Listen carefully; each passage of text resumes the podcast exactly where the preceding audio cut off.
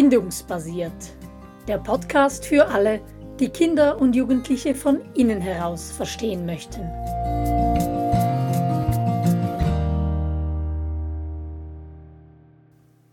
Ängste verstehen dank einem Blick hinter die Kulissen. So heißt unsere aktuelle Podcast-Reihe.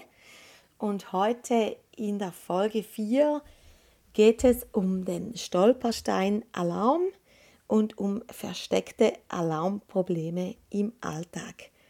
Ja, und wir, das bin ich, Angela, und du, Simona, wir freuen uns, ähm, ja, über dieses Thema zu sprechen.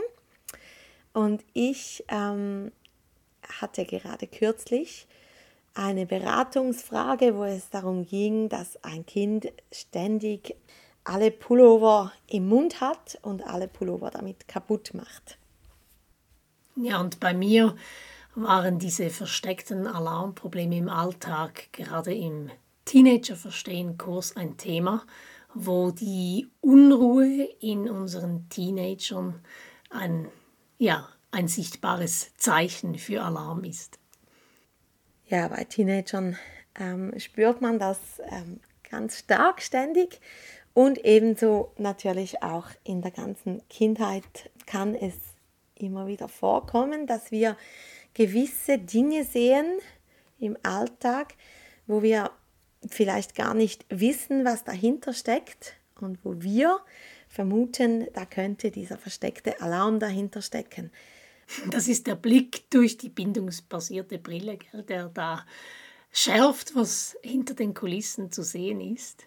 Ganz genau. Und vielleicht wollen wir uns zuerst dem zuwenden, wie es denn dazu kommt, dass dieser Alarm dann nicht spürbar ist, dass er sich versteckt und dass es überhaupt so weit kommt. Wie heißt dieses Phänomen? Quizfrage. Ja. Ähm, also wir haben uns ja angeschaut, in den letzten Folgen, dass hinter Ängsten Alarm steht und dass es sehr oft mit Trennung zu tun hat, was uns so sehr alarmiert. Und da haben wir das Bild angeschaut von der Sonne, dass es zu schmerzhaft ist, direkt in die Sonne zu schauen, quasi als Analogie dafür, dass wenn wir uns dem Alarm zuwenden und wirklich anschauen, was uns so alarmiert, dass das zu viel ist, dass wir das nicht fühlen können. Und dann gibt es einen wunderbaren Mechanismus in unserem Hirn und der panzert uns. Wir sprechen dann von Panzerungen des Herzens. Das geschieht automatisch, ist nichts Willentliches, aber eben eine wunderbare Einrichtung des Gehirns, weil wenn wir diese unerträgliche Verletzlichkeit fühlen würden, die der Alarm und eben die damit verbundene Trennung mit sich bringt, dann wären wir gar nicht mehr funktionsfähig. Dann könnten wir unseren Job als Mama oder als Schülerin oder als Lehrer ähm, gar nicht mehr ausfüllen. Also anders ausgedrückt oder mit traumapädagogischer Sprache ausgedrückt können wir sagen, ein Stück Alarm, dem können wir begegnen. Da finden wir einen Umgang damit, mehr oder weniger konstruktiv natürlich. Und ab einem gewissen Grad blendet es einfach zu fest und dann können wir nicht mehr damit umgehen und dann passiert diese Panzerung oder in der Traumapädagogik spricht man von Dissoziation, ähm, dieses Wegsperren, Ausblenden, Dämpfen, auf die Seite legen. Das kann so stark sein, dass es wirklich ganz weg ist und man es einfach nicht mehr sieht und nicht mehr wahrnimmt. Das ist sehr irritierend, wenn man das bei anderen wahrnimmt, dass die Person etwas nicht mehr wahrnimmt, nicht mehr sieht, äh, nicht mehr hört, oder? Für einen Absolut. Außenstehenden. Absolut, ja. Genau. Und ähm, der andere Teil, der lebt dann einfach weiter, von außen gesehen so, als wäre nichts, was natürlich nicht so ist. Mhm. Das ist dann das, was letzthin jemand als eingefrorener Teil in einem selbst beschrieben hat, wo das Leben einfach drumherum fließt, aber der Teil, das ist eingefroren in einem Eisblock, da kann man nichts dahinschauen, da ging es um, um Missbrauch von einem ja. Kind. Oder? Mhm. Genau, ich spreche da bei Kindern immer vom Eisbären. genau, und trotzdem ist der Alarm ja noch im System und unser Gehirn hat ja in diesem Moment, das haben wir schon angeschaut, das Verlangen, diese, diese Angst, einen Grund für diese Angst zu finden und diese zu reduzieren. Und da kommen wir dann zu diesen Verhaltensweisen, die von außen gesehen wenig Sinn machen und wo Eltern dann eben zum Beispiel in die Beratung kommen und sagen, mein Kind ähm, nagt dauernd an allen Pullovern, macht mir alles kaputt oder sie beißen an den Fingernägeln oder sie schlagen mit dem Kopf an die Wand. Das kennt man auch früher aus Bilder, von Bildern aus Waisenhäusern zum Beispiel. Einfach dieses, dieses stereotype Verhalten, das irgendwie keinen Sinn ergibt, das aber auch nicht kontrollierbar scheint. Wir können einem Kind nicht einfach sagen, hör auf damit. Meist hört es im Moment auf und im nächsten Moment ist es wieder dran. Ja, und da gibt es ein ganzes Spektrum von solchem angstreduzierenden Verhalten. Das fängt vermutlich beim Nucki, beim Schnuller an, oder? Was so ein rhythmisches, eine rhythmische Aktivität ist, über Kaugummi, bis dann das, was du jetzt erwähnt hast, den Kopf an die Wand schlagen. Der Grund dahinter ist immer Alarm. Etwas, das uns in Alarm versetzt. Genau, ich hatte gerade ähm, kürzlich, natürlich Kindergartenstart, die Situation in der Beratung, dass ein Kind, das noch sehr unter der Trennung leidet, auf der anderen Seite zu Hause sehr viel Süßes einfordert. Und meine Vermutung war dann, dass dieses Süßigkeiten essen, die sind ja meistens auch eben irgendwie lutscht oder saugt man daran oder hat einfach lange die im Mund ähm, und das reguliert das Kind. Deswegen fordert es Süßigkeiten ein, damit eben dieser Alarm sich nach unten reguliert und in eine gute Sphäre kommt, wo er handelbar ist. Und ich habe dann dieser Mutter vorgeschlagen, hey, nicht einfach die Süßigkeiten zu verbieten, sondern Alternativen zu schaffen. Ich persönlich finde da diese Flaschen, die, die Sport, Sportler haben solche Flaschen mit diesen Verschlüssen, die man oben rausziehen kann und dann quasi saugt man daran. Die gibt es auch ganz günstig im Mikro mit oranger Flüssigkeit. Die kann man dann später mit Tee oder Wasser ersetzen. Und ich finde Sonst lässt genial. der Zahnarzt dann irgendwann grüßen. genau. Aber ähm, ich habe sie immer ersetzt mit Tee mit äh, Birkenzucker. Das ist nicht schädigend für die Zähne. Und da können die Kinder eben ihr Bedürfnis ausleben auf eine konstruktive Art und Weise. Und mhm. darum geht es eigentlich, das nicht wegzuerziehen, sondern eine Art und Weise zu finden, die eben nicht schädlich ist.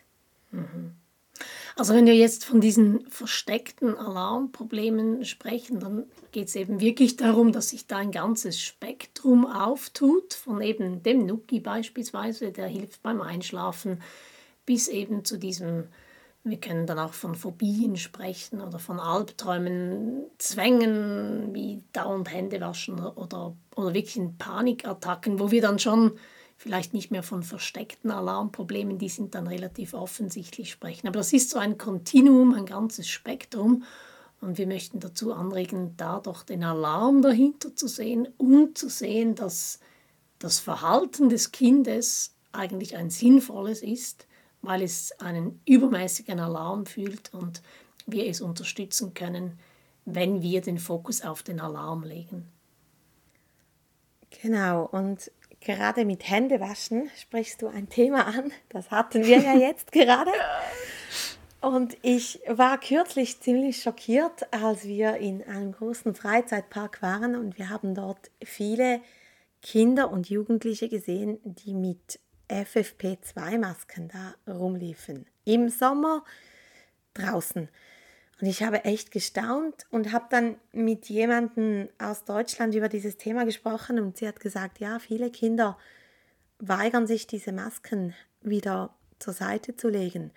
Und ich glaube, das ist genau der Punkt, oder? Sie waren wahnsinnig alarmiert durch die Pandemie und das Gehirn hat diese Lösung gefunden, Maske tragen, dann, dann passiert nichts oder eben viel Hände waschen. Und das hat sich jetzt verselbstständigt und kann, wird dann zum Zwang, kann dann nicht mehr einfach abgelegt werden. Mhm. Und da bringt es dann ja nichts, wenn wir diesen Zwang abtrainieren. Genau, sondern an die Wurzeln von dem Alarm gehen. Da steht Trennung dahinter. Gerade bei Masken geht es ja nicht nur für Kinder um den Schutz von sich selbst, sondern auch den Schutz vom Großi, vom Großvater oder von anderen angeschlagenen Personen in der Familie. Und da den Fokus auf diesen Alarm zu legen und uns zu überlegen, wie wir denn den Alarm anders angehen könnten, wie wir diese Trennung überbrücken könnten. Aber Angela, ich möchte nochmals kurz auf das eingehen, was wir vorhin gesagt haben, diese Panzerung und diese Dissoziation. Also zum einen ist es ja, kann es wirklich sehr irritierend sein, wenn man das bei jemandem feststellt. Und auch das ist ja wieder so wie ein Kontinuum von Emotionen einfach ein bisschen dämpfen, bis dann ganz ausblenden und dissoziieren und sich völlig aus der Situation rausnehmen. Ähm, und das hat ja weitreichende Auswirkungen, abgesehen davon, dass es irritierend ist. Ja, das hat wirklich, kann weitreichende Auswirkungen haben. Eben wie du sagst, dieses ein bisschen dämpfen, das kennen wir alle aus dem Alltag, dass man sagt, ja, das ist nicht so tragisch oder ja, du musst jetzt nicht gleich ähm, den Teufel an die Wand malen oder ja, das ist nur halb so schlimm und so. Da, da fängt es an und kann dann so weit gehen, dass Kinder und Jugendliche zum Beispiel die Gefahren nicht mehr sehen, dass sie das einfach ausblenden und sich wirklich in Gefahr begeben dadurch, dass sie Beziehungen zum Beispiel belasten, weil sie einfach nicht mehr die Grenzen nicht mehr spüren, ähm, dass sie angezogen werden von, von gefährlichen Aktivitäten und so weiter. Und deshalb oder sich, sich so nicht mehr spüren, dass es zu selbstverletzendem Verhalten kommt, weil sie doch den Wunsch haben, ja, sich zu spüren. Sie werden zu Adrenalin-Junkies oder eben fangen an, sich zu ritzen und diese Dinge. Also es ist, es ist ein Kontinuum, man kann auch sagen, es ist eine Abwärtsspirale, die sich dann immer weiter dreht. Mhm. Und kann bei Kindern auch dazu führen, dass sie dann auch nicht spüren, dass beispielsweise gar keine Einladung vorhanden ist von den, von den anderen, von einer anderen Clique und dass sie immer wieder dahin gehen und sich da einbringen möchten. Und ja. ganz grundsätzlich aus unserer Sicht ist diese Panzerung ja auch ein Problem für die, für die gesamte menschliche Entwicklung, weil wir hierfür ja unsere Emotionen brauchen, nicht nur um resilient zu werden, sondern auch um eigenverantwortlich zu sein, um kreativ zu sein, um ähm, wirklich sozial zu sein. Da ist es so zu wichtig, reifen. Kurz gesagt. Genau, zu reifen, dass wir die, den Bezug zu unseren Emotionen haben, dass wir da in Beziehung gehen können und da sprechen wir ja auch immer davon, dass diese Panzerung hilfreich ist, eine geniale, ähm, ein genialer Mechanismus des Gehirns. Der Punkt ist einfach, am Ende des Tages, am Ende der Woche muss diese Panzerung, diese Rüstung fallen können, damit wir wieder ins Fühlen gehen können. Und genau da können wir ja als Erwachsene, als Eltern oder als Lehrpersonen von Kindern und Jugendlichen ansetzen.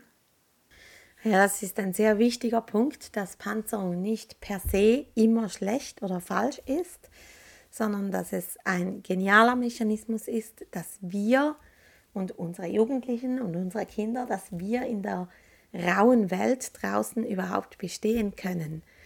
Da passiert so viel und da gibt es so viele Pfeile und da muss man sich manchmal ein bisschen panzern, um eben funktionieren zu können. Aber wichtig ist, dass das nicht auf die Dauer geschieht, sondern es eben immer wieder Orte vom Aufweichen gibt, wo man eben wieder ins Fühlen kommen, wie du sagst. Mhm. Und dann möchten wir ja auch noch ein Thema ansprechen, was ein, ein gewisses, ein heikles Thema ist, diese zerstreute Aufmerksamkeit oder ADHS. Und ich weiß, Angela, deine Ausbildnerin, die bringt jeweils das Zitat, ja, wir schauen uns erstmal das Trauma an und wenn wir das therapiert haben, dann gucken wir uns mal an, wie viel das vom ADHS noch übrig bleibt. Vielleicht kannst du das erklären. Genau, ja, sie meint damit, dass diese zerstreute Aufmerksamkeit, die meist dann zur ADHS-Diagnose führt, also wenn ein Kind sich nicht konzentrieren kann, wenn ein Kind von einem Punkt zum anderen hüpft, wenn es überspannt ist, wenn es hiebelig ist und so weiter, wir kennen das alle, ähm, das kann ADHS sein. Es kann aber ebenso gut die Folge einer zu starken Alarmierung sein, sprich Trauma, ähm, und einer infolge davon einer Panzerung, einer tiefen Panzerung, dass das Aufmerksamkeitssystem im Grunde genommen beschäftigt ist, dass da etwas ausgeblendet werden muss, zur Seite gelegt werden muss und das Kind sich dementsprechend einfach nicht mehr die volle Kapazität dafür hat, sich zu konzentrieren. Und wenn wir in erster Linie eben schauen, ja, was ist denn da passiert? Wo ist dieser riesige Alarm, mit dem das Kind keinen Umgang finden kann? Und wenn wir das auflösen können, wenn da Ruhe reinkommt, dann kann es sehr gut sein und wird wirklich immer wieder erlebt, dass sich eben diese Symptome, die auch zu einer ADHS-Diagnose führen können, dass sich diese in Luft auflösen, mehr oder weniger. Mhm. Natürlich kann man das nicht einmal tun und dann ist es gut. Natürlich muss man dann darauf achten, dass man mit solchen Kindern einen guten Umgang findet, wo sie sich sicher binden können, wo sie sich ähm, sicher und geborgen fühlen und so weiter. Aber was uns ja vor allem interessiert, ist eben ähm, dieses Trauma behandeln und dann schauen, wie viel ADHS ist noch da. Mhm. Und das ist wirklich etwas, was sich lohnt, finde ich, mit Kindern, die eine Diagnose ADHS haben oder die zumindest ähm, irgendwo mit dieser zerstreuten Aufmerksamkeit unterwegs sind und Mühe haben, diese, die eine gewisse Ruhig, Ruhelosigkeit mit sich bringen, da mal zu schauen, ja, wo könnte da Alarm dahinter stecken? Das öffnet ein völlig neues Feld, um das anzuschauen. Und Angela, du hast es jetzt schon gesagt, Bindung, Bindung, Bindung ist sowieso immer unsere Antwort.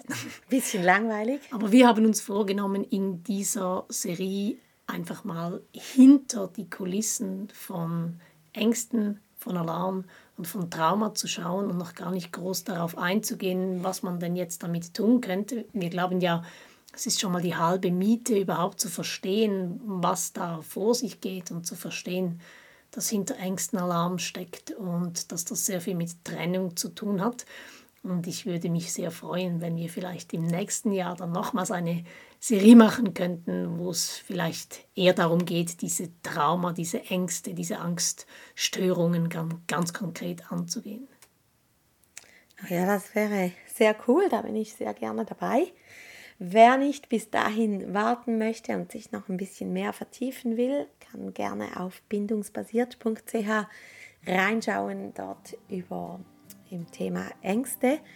Dort gibt es noch einiges an Material, das verlinkt ist. Ja, dann bedanke ich mich herzlich für die vier Gespräche. Ja, danke auch und bis bald. Tschüss. Tschüss.